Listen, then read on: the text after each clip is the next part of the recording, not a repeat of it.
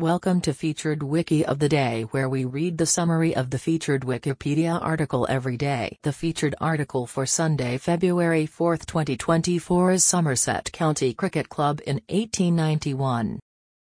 In the 1891 English cricket season, Somerset County Cricket Club returned to first-class cricket after a 5-year absence. They competed in the County Championship, which had been established the previous year, for the first time. Somerset began the season poorly, drawing 1 and losing 2 of their opening 3 fixtures, after which there were some comments in the press questioning whether the club deserved to be playing first-class cricket.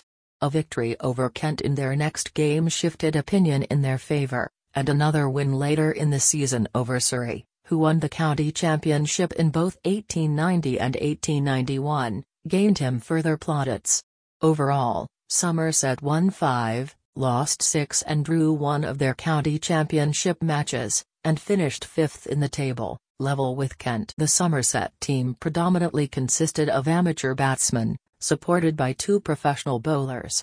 Lionel Palairet led Somerset's batting in terms of both runs and average during the county championship season, scoring 560 runs at an average of 31.11. and was also the only Somerset player to score a century during 1891.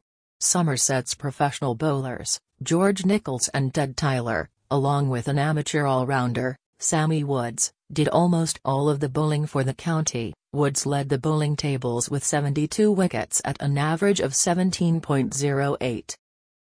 This recording reflects the Wikipedia text as of 1:42 UTC on Sunday, February 4, 2024. For the full current version of the article, search Wikipedia for Somerset County Cricket Club in 1891. This podcast uses content from Wikipedia under the Creative Commons Attribution Share Alike license. Visit our archives at wikioftheday.com and subscribe to stay updated on new episodes. Follow us on Mastodon at wikioftheday at masto.ai. Also check out Curmudgeon's Corner, a current events podcast. Until next time, I'm Kendra Standard.